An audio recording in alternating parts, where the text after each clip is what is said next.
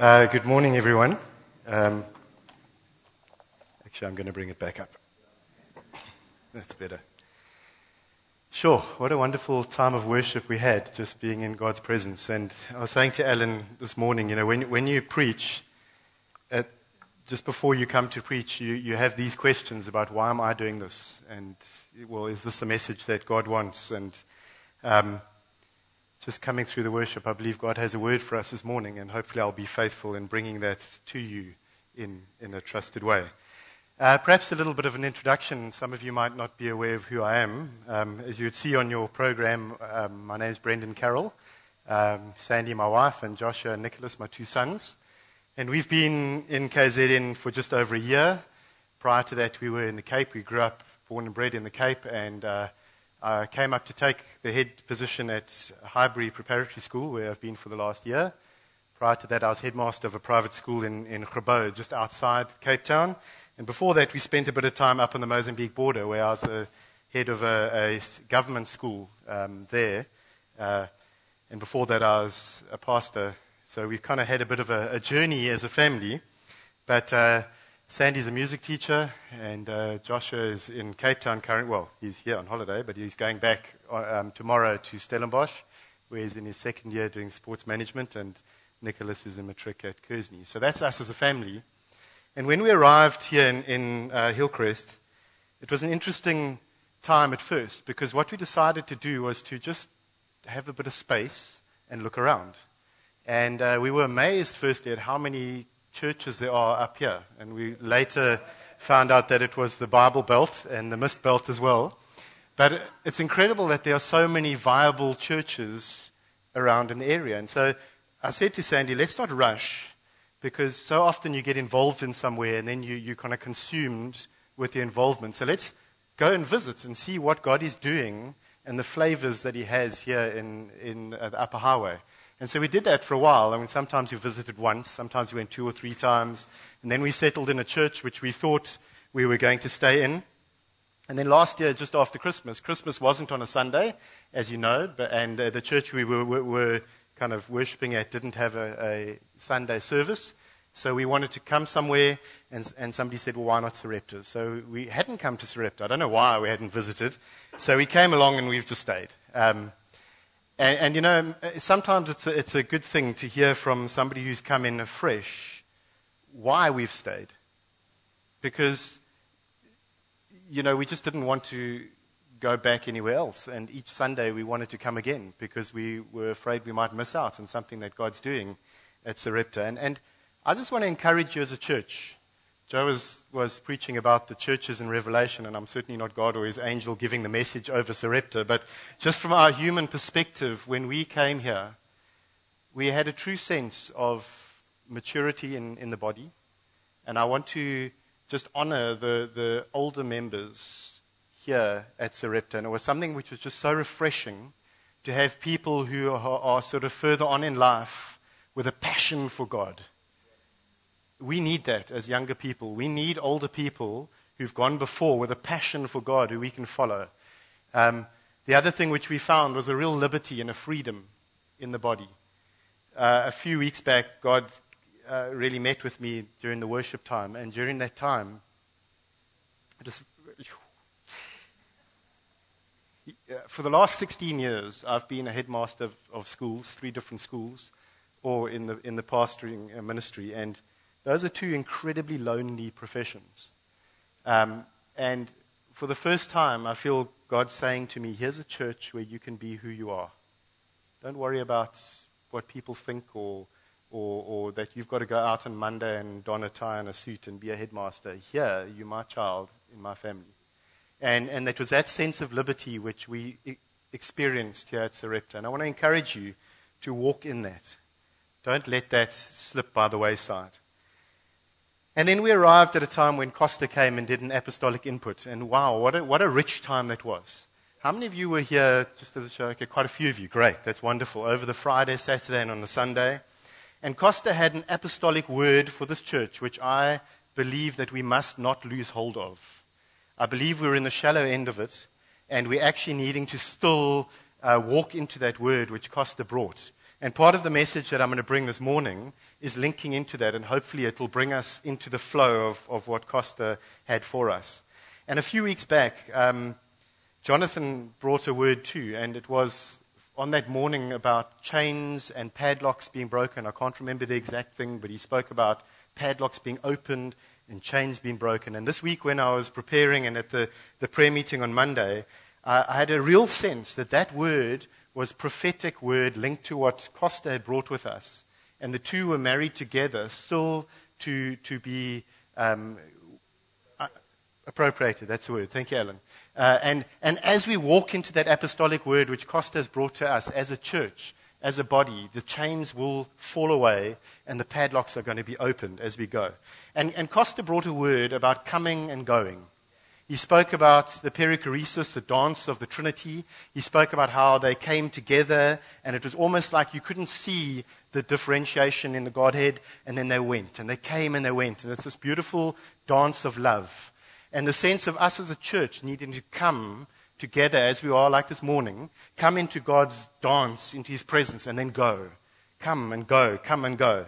And he spoke about finding God's heart, uh, about having a worldview which is a correct worldview. And if we saw the world in the way that Jesus saw it, we could minister in that same way. And finding God's heart, he said we were like downpipes, like drain pipes. And we were downpipes of God's grace and mercy into the world. And hopefully, if we, we are open to God, then He will bring His signs and wonders to accompany those actions which, which we do. And so it was a wonderful, wonderful, wonderful word. And I think it's pregnant. And I think that we as a, as a church are needing to say, God, open our eyes so that we can see the world like you see it. Open our eyes so that we can see where you're moving in the world. I'm here. Pick me. Choose me. I'm a downpipe for your grace and mercy to flow into the area where you will have me. And we come together into God's presence and we go and we come and we go. Wonderful. But I have to admit that I don't always feel so wonderful about it. And I have to admit that may, maybe you, like me, at times look around you at the world and go, what the heck is going on? You know, just recently in Brussels, there's those bombings that have happened, the stuff that's happening in, in, in Iraq as well, the stuff happening in Syria, ISIS. We look at the American presidential elections, which, I mean, it's a bit of a joke, isn't it? I'm, I'm, I'm sort of sitting here going, well, hmm, be interesting. Let's see who actually wins this and whether, you know, what's going to happen. And then, of course, we look at our own political situation and we go, well, if I was a comedian, I would have all the information and all the stuff I needed to work with.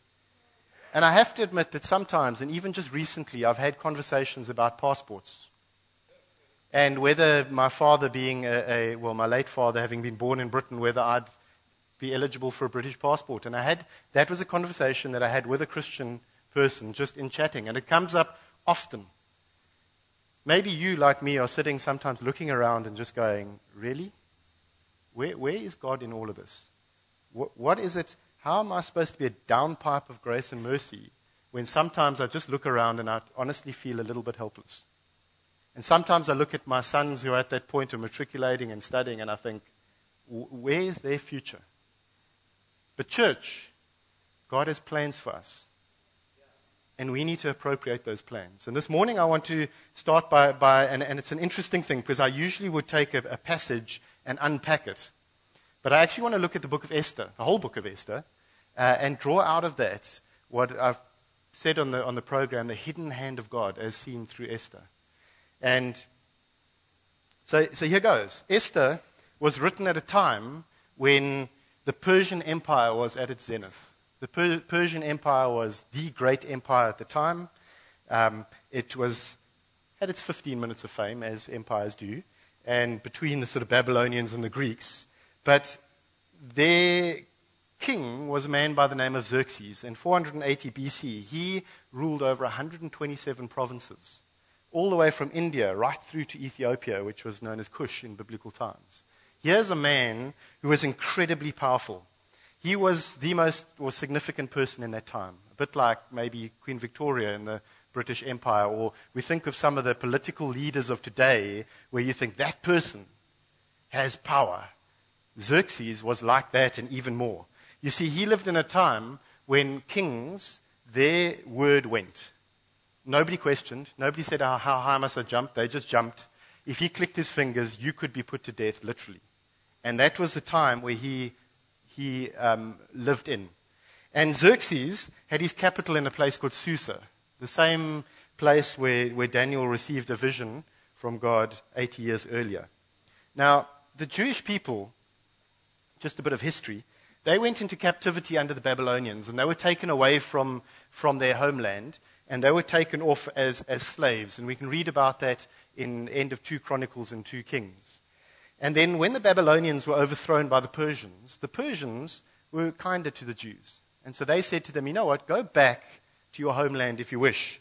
And so we have Zerubbabel and uh, Ezra, and then finally the group with Nehemiah, and we, we read about that where they're rebuilding the wall. And so these groups went back to Jerusalem, back to their homeland. But there was a group which uh, I read, and it says could be as many as two to three million Jewish people, a significant number who stayed behind and didn't go back. Perhaps they were born there, perhaps they were comfortable, perhaps their, their lives were, were set, and they thought, well, I'm just going to stay. And they chose to stay. The book of Esther is written amongst those people at that time, those Jewish people who stayed in, in that area in Susa. And Xerxes, I said, was a very powerful man, and he was intoxicated by his power. So much so that he decided to show it off. And so he then had this, uh, it's kind of like an open day at a school, I suppose, but for 180 days. And people could come and see his power and all go, ooh, and ah, and ogle, and oh, this is amazing. And at the end of it, he had a party which lasted for seven full days. Seven days where it was free there's nothing like a free lunch. Well, he gave free lunches, suppers, and breakfasts for seven days. Open bar, open buffet. You could just help yourself. It was a sign of saying, guys, look at me. Look who I am. This is what I can do. Tuck in. And it, we're told in uh, verse 10 in chapter 1 that Xerxes got to a point where he was drunk. He was intoxicated. Back in the Cape, we'd say he was lekker oily.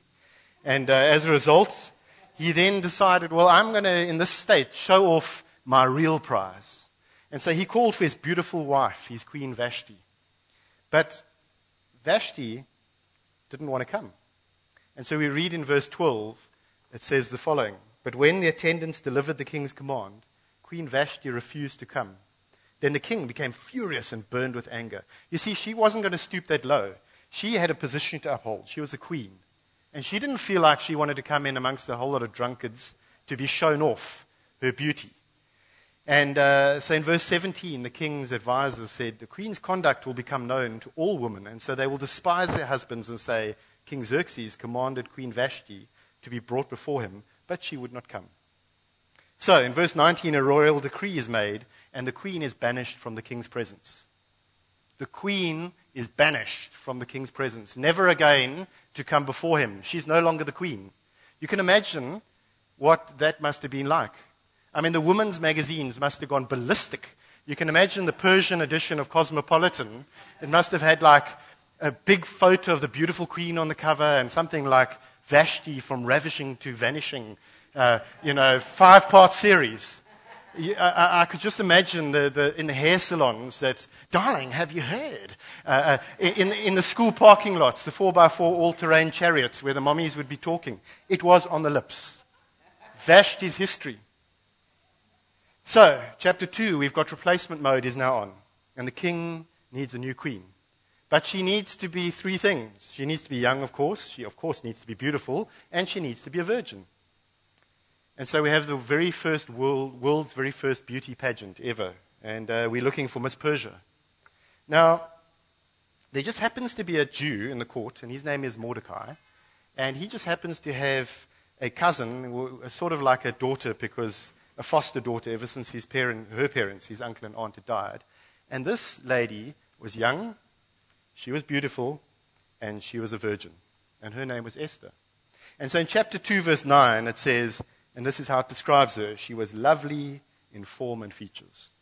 That in modern times is like, yeah, baby. I mean, she's like hot. This is Esther. And so, we're told it takes 12 months before somebody can go into the presence of the king. That's how important he felt he was. First, for six months, she had to go through cleansers and toners and moisturizers. And then for six months, perfumes. Um, I mean, you can imagine Revlon and Coty and L'Oreal and Chanel all fighting for by appointment to His Majesty, because that's a lot of stuff for, for 12 months. And when she was ready to go, in verse 16 and 17, she comes to the king, and this is what it says. She was taken to King Xerxes in the royal residence in the tenth month, the month of Tebeth, in the seventh year of his reign. Now the king was attracted to Esther more than to any of the other women, and she won his favor and approval more than any of the other virgins. So he set a royal crown on her head and made her queen instead of Vashti. Queen Esther. ba Wonderful. But, you see, not all is happy and healthy in the, in the empire. And in chapter 2 and verse 21, Mordecai overhears a plot to assassinate King Xerxes. And he goes and tells Esther this, and she relays the message. The plot is overturned and averted, and Mordecai is given the credit for that. And then it's recorded in the annals, the history of the empire. Remember that because that's important later on. So we come to the end of movement one in this act or this play or movie. Chapter three, we've got the second movement. Enter now the evil orc. I mean, every, every like good movie has to have the evil orc. And here comes Haman the horrible. And Haman is the prime minister of Persia, very powerful man. But he also is very full of himself. So much so that he decrees that everybody, when he walks down the road or rides on his horse, everybody has to bow down to him as he comes. And everybody does because, well, that's what you do if the prime minister says so. Well, everybody except for one person. Mordecai, the Jew, refuses to bow down to an Amalekite because he's a Jew and he worships one God. And so when these people are bowing, Mordecai stands up. And it so annoys Haman that uh, he, he goes to the king and he says to the king, Listen, these Jews are traitors and they should all be wiped off from the empire. So the king agrees. Remember, the king can click his fingers and anything can happen. And so in chapter 3 and 13, it reads Dispatches were sent by couriers to all the king's provinces with the order to destroy, kill, and annihilate all the Jews, young and old, women and little children, on a single day, the 13th day of the 12th month, the month of Adar, and to plunder their goods. All of that because of one man who had an inflated opinion of, of himself. Now you can imagine, amongst the Jewish community, there's great mourning. And Esther hears of it. And so she sends some gifts and a message to, to Mordecai and says, you know, cheer up. Here's something to cheer up with. And so he sends a message back, and in chapter 4 and 8, he says, Take a copy to Esther of this decree and urge her to go into the king's presence. Now, you can't do that. We read before, you've got to have preparation before you go into the king's presence. You can't just cruise in and say, Hi, here I am. I want to say something. And, uh, you know, his previous wife was got rid of because she didn't want to come when she called him. Now, imagine somebody just coming. What would happen? And Mordecai replied in chapter 4 and verse 14, and listen to this passage. For if you remain silent at this time, relief and deliverance for the Jews will arise from another place. But you and your father's family will perish. And who knows, church, listen to this, who knows, but that you may have come to royal position for such a time as this. Who knows, you may have come to royal position for such a time as this. And so Esther then says, Well, please pray for me. I'm going to go to the king, even though it's against the law, and if I perish, well, I'm going to die. If I die, I die. That's huge courage. Now, in the movie, you can imagine the sort of dramatic moment, the music playing in the background. We're all waiting to see what's going to happen. So, chapter 5 opens, but there's actually no drama. You see, Xerxes is a hot blooded man, and he's got this beautiful wife and she chooses to come into his presence. I mean, hang on. I mean, any, any guy would go, hey, she's choosing to come to me. She's initiating this thing. I'm not even asking her. So there's no problem with this. And he goes, well, Esther, that's nice to see you. I haven't seen you for ages. He says, I'm so pleased that you're here. In fact, I'm so pleased that I'll give you half of my kingdom. That's 63 provinces. That's not bad. Uh, and she says, well, actually, I don't want that. All I want is for you and your prime minister, Haman, to come to dinner at my place. And so they go off for dinner, and in chapter 5, verse 6, at the dinner, they've had a nice time. And then Xerxes, once again, he says to Esther, Please, tell me, what do you want? I'll give you half my kingdom. She says, No, um, you know, all I want is actually for you to come back again tomorrow night for another dinner because I enjoyed it so much. So the invitation is accepted. Now you can imagine Haman. This guy's happy. He's uh, been for dinner at the Queen's Place with the king. He's going back home tonight. Uh, he's going back again. And as he goes, everybody's bowing, except for Mordecai. And he is furious. By the time he gets home, he's got like road rage. And he arrives home, and his wife says to him, Man, dearie, man, you know, what's the matter? Why are you looking so frustrated? And he says, It's that Jew, Mordecai. He says, Everybody bows, but Jew, that Jew won't. So his wife says, Ah, don't worry, dearie. You know what? I've got a great idea. Why don't you get workmen tomorrow to build a very big gallows, like big, 75 feet tall, and then why don't you go to the king and ask for Mordecai and see if he, he'll let you hang him? I mean, beautiful. I mean, everybody needs a wife like that. Eh? I mean, you can imagine she's like a biker chick with leathers and whatnot. But, but Haman reckons, not a bad idea. Let's do that. So it appeals to him. And he thinks, tomorrow I'll build the gallows, I'll hang Mordecai, in the evening I'll go drink Chardonnay with the queen. Hey, life's good. But not even in his wildest dreams can he imagine what is going to happen the next day. The end of movement two, chapter five, Haman's in control. God's people are under a death threat. But Esther's the queen. So chapter six is the turning point in the story. In chapter six, you see Xerxes can't sleep. He's sleepless in Susa. And uh, nothing puts you to sleep more than reading, and particularly when you read the annals, the history of your own reign. I mean, that must be quite boring. So he asks to, to read them, and uh, he happens to read the assassination plot and how Mordecai had averted it. And um, he says, Tell me, this Mordecai the Jew, what was done for him? I mean, what, what did we do to say thank you for this? Because that was quite a big thing he did. Oh, nothing, the reply comes. At that moment, Haman, the horrible, comes in to ask Xerxes if he can please hang Mordecai. And just before he can talk, Xerxes says to him, Tell me, what should be done for the man the king wants to honor? Ah, Haman thinks, Hello, this is my chance. Yeah, obviously he's talking about me. So he says, Well, let's think. Okay. He should have your royal robe put on him, put him on a, a war horse, and let one of the princes lead him through the city, shouting, This is what is going to be done for the man that the king delights to honor. So Xerxes says, Well, excellent idea. Go and do that for Mordecai the Jew.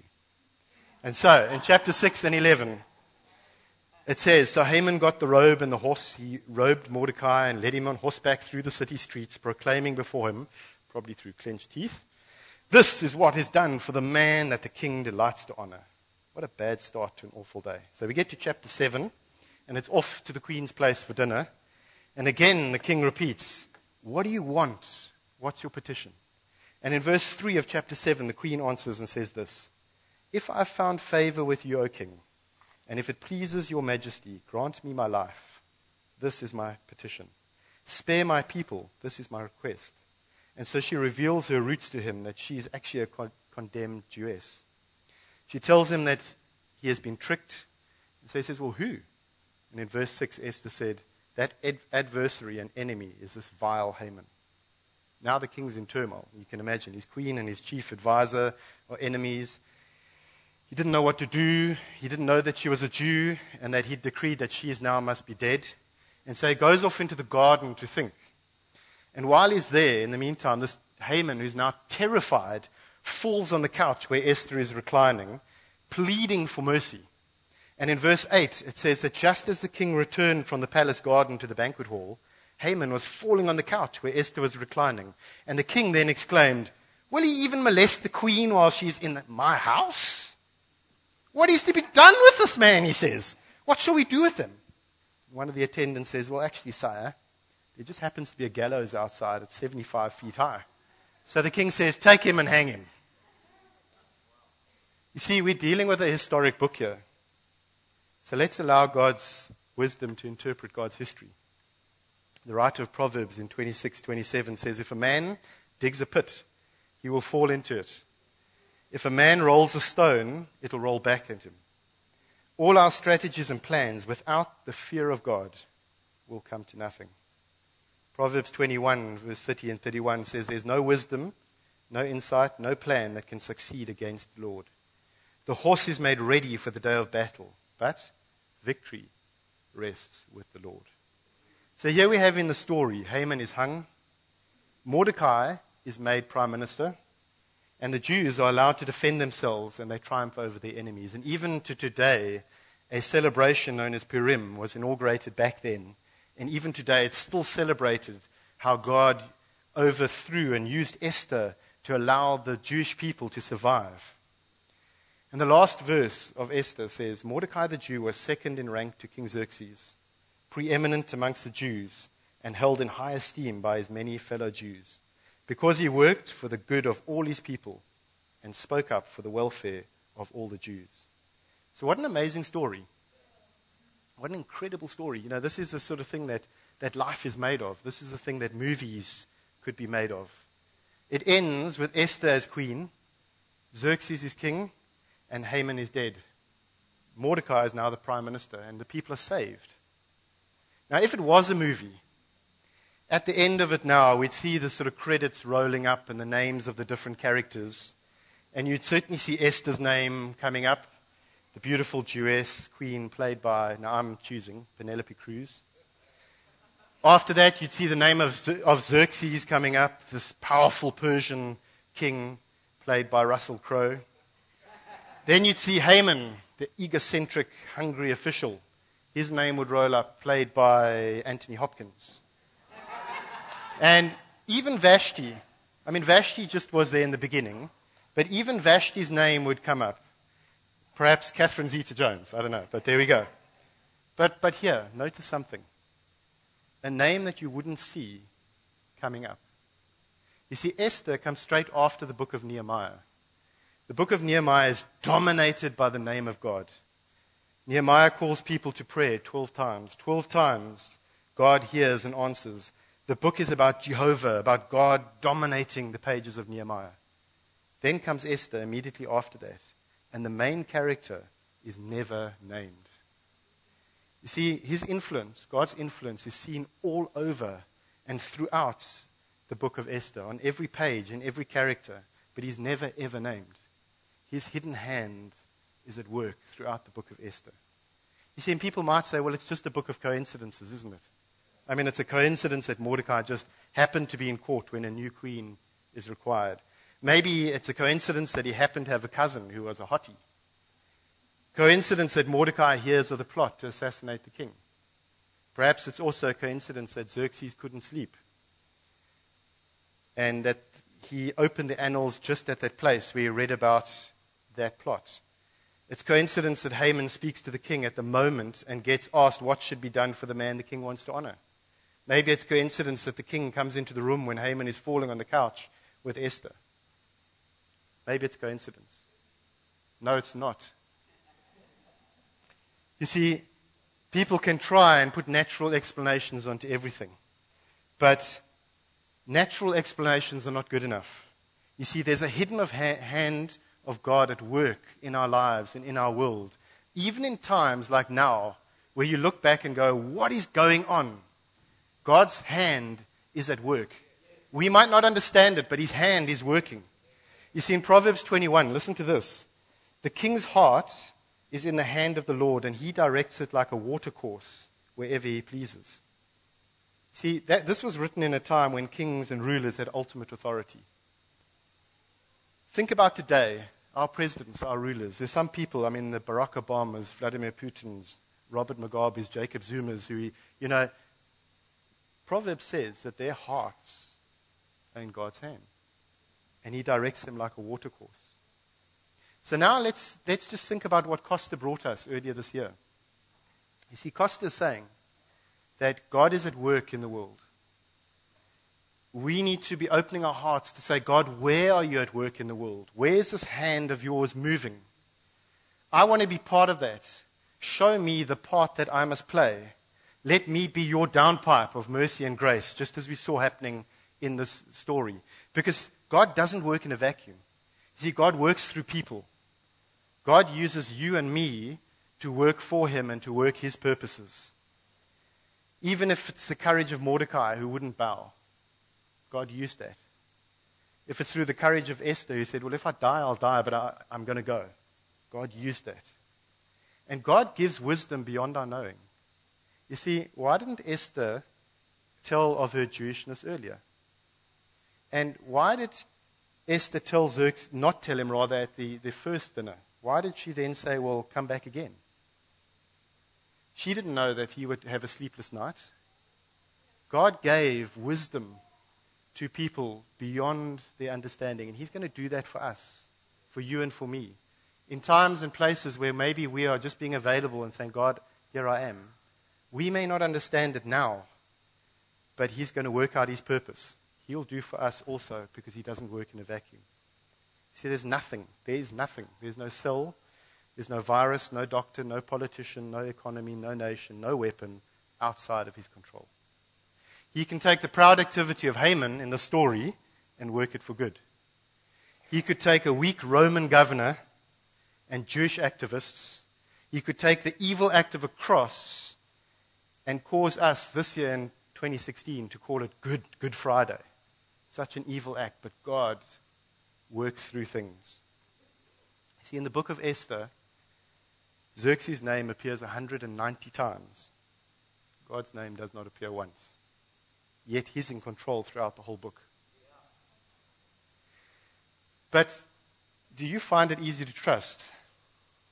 In today's world, so often we don't find it easy to trust. And can we actually really trust each other? You see, the older we get, it becomes more difficult too. Children find it so much easier to trust, and that's why God says, be like children. And I remember when I was a boy, I mean, I trusted my dad all the time. I never ever thought for once he was lost. I never ever thought for once he didn't know what to do or that he was scared. And then I became a father, and uh, I guess my sons probably, maybe, I don't know, thought the same of me. But I can tell you there were times when I was lost or I, didn't, I wasn't quite sure what to do. But as a child, it's easy to trust. You see, Esther's here to show us that there's only one person who we can trust fully. That's why Esther's here. Because God loves us. He knows what's best for us. Sometimes we think we know what's best for each other, but God knows, really knows what's best for us. And also, He has the sovereign control and authority to be able to bring about the best and the purpose for us. So we can trust God absolutely. The book of Esther is there for us to look at God and say, I can trust you, God, completely, even though I don't understand it. Just an example from my life, which I often think back on. My late father was a very simple man.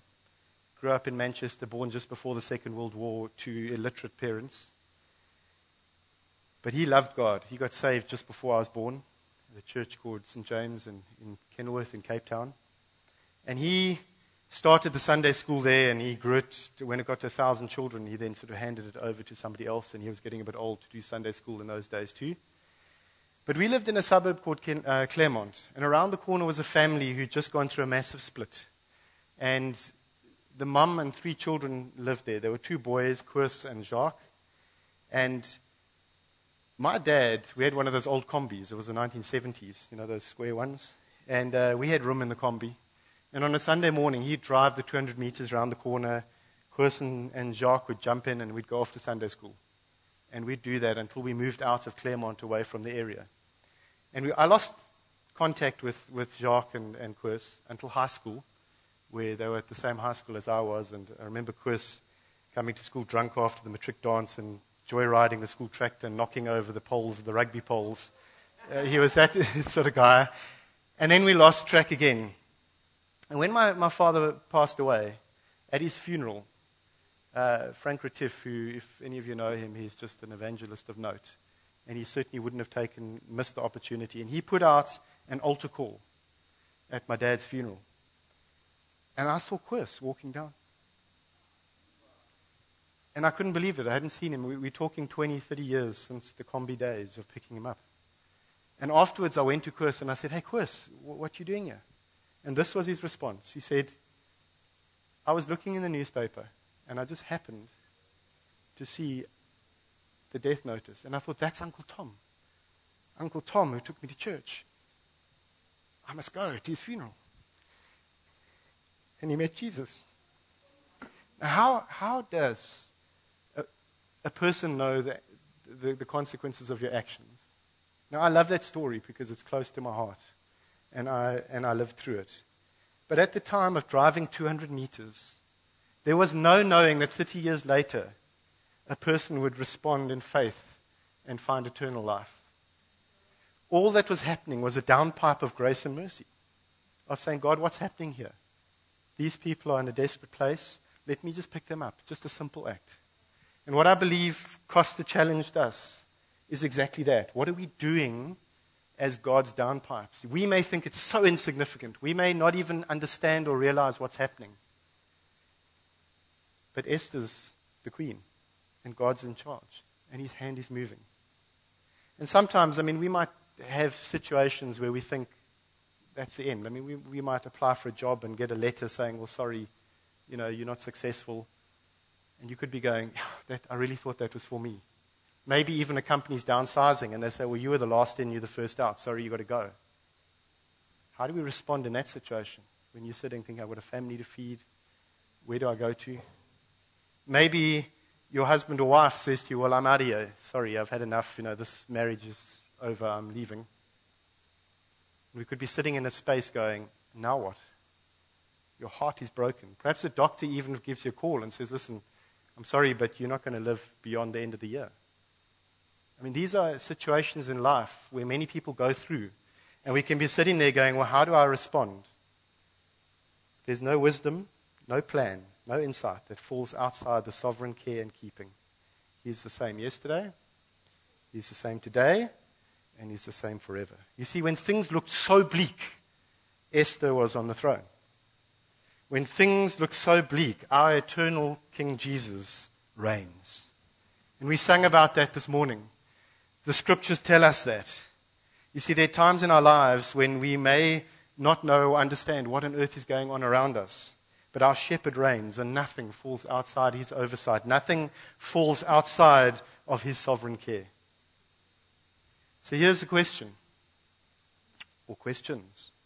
Are we asking him what he wants us to do to be his hands and feet? And it may be as simple as drive 200 meters and pick up two little boys. And this is a challenge, I think, which Costa gave to us as a church. Are we asking God, saying, Here I am, God. It's just me. But your hand is at work. What do you want me to do to be your hands and feet here on earth? Are we looking for God's workings, His fingerprints? They're out there. Are we seeing and looking what is God doing and then deciding to partner along with Him? You see, Esther was a downpipe of God's mercy and His grace. And God is calling us to come and to go Come, go, be my downpipe, be my mercy and grace. When it seems as if all else is falling apart around me, I'm on the throne. When it feels as if there's no hope, I'm on the throne. Open your eyes, open our hearts, let's seek Him. And when we do this, I believe that that prophetic word about the chains and the padlocks is going to come true. It's when we come to that place and say, God, here I am, that He's going to drop chains amongst our body amongst this church called Sarepta. He's going to unlock padlocks and he's going to lead us into places where we never dreamt that we could go. So here's my challenge. Are we downpipes? It's been a, it's been a wonderful challenge for me and, and our family over the last few weeks. Coming out each, each Sunday after church and going into the normal work day and thinking, God, what have you got here? What have you got planned? Show me your way. Here's my heart. I'm open. I have the privilege of fathering 600 sons every week. But what do you want me to do for one or two of them that I don't know? But 30 years from now, whole families might be changed because they find salvation. And in finding salvation, they'll bring salvation to their household as well. We don't know that, but are we expectant? Because it's so easy to look around and go, what on earth's happening? This world's in disarray. But God is on the throne. God has won the victory. We celebrated it here at the table this morning. We stood together in unity and said, Father God, we thank you that you gave of yourself so that we can walk in victory, so that we can walk in freedom. Let's take that freedom.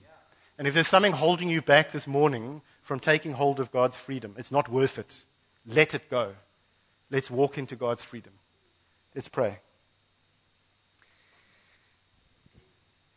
Oh, Father, we, oh, we stand in your courts this morning. We are just so grateful and thankful that we can know you by name, that you revealed your name years back, that you are the I am. You were, and you are, and you are to come. You are the creator God who not only created the world, but you created the time and space in which we live. And you broke into that time and space to come and rescue us because of your great love for us. We thank you that we can work for you and that that work is a pleasure. We thank you that you have planned things for us in advance to do. And I ask God that as a church this morning, as a, your body here known as Sarepta, that you will enable us, you'll free our hearts to open our hearts and our minds to you and say, Lord Jesus, let your will be done in my life. And when we look at the situations around us, that we won't be overcome but we'll remember that Esther's on the throne and that you placed her there. Oh God, thank you so much for the wonderful things that you've done in our lives. Thank you so much for the way that you've blessed us. Thank you so much that we are going to enjoy you forever and ever into eternity. And that the life that we're living now is just the beginning of eternity. Oh God, thank you that you are all powerful. We bless you, we praise you. We say, Come, Lord Jesus.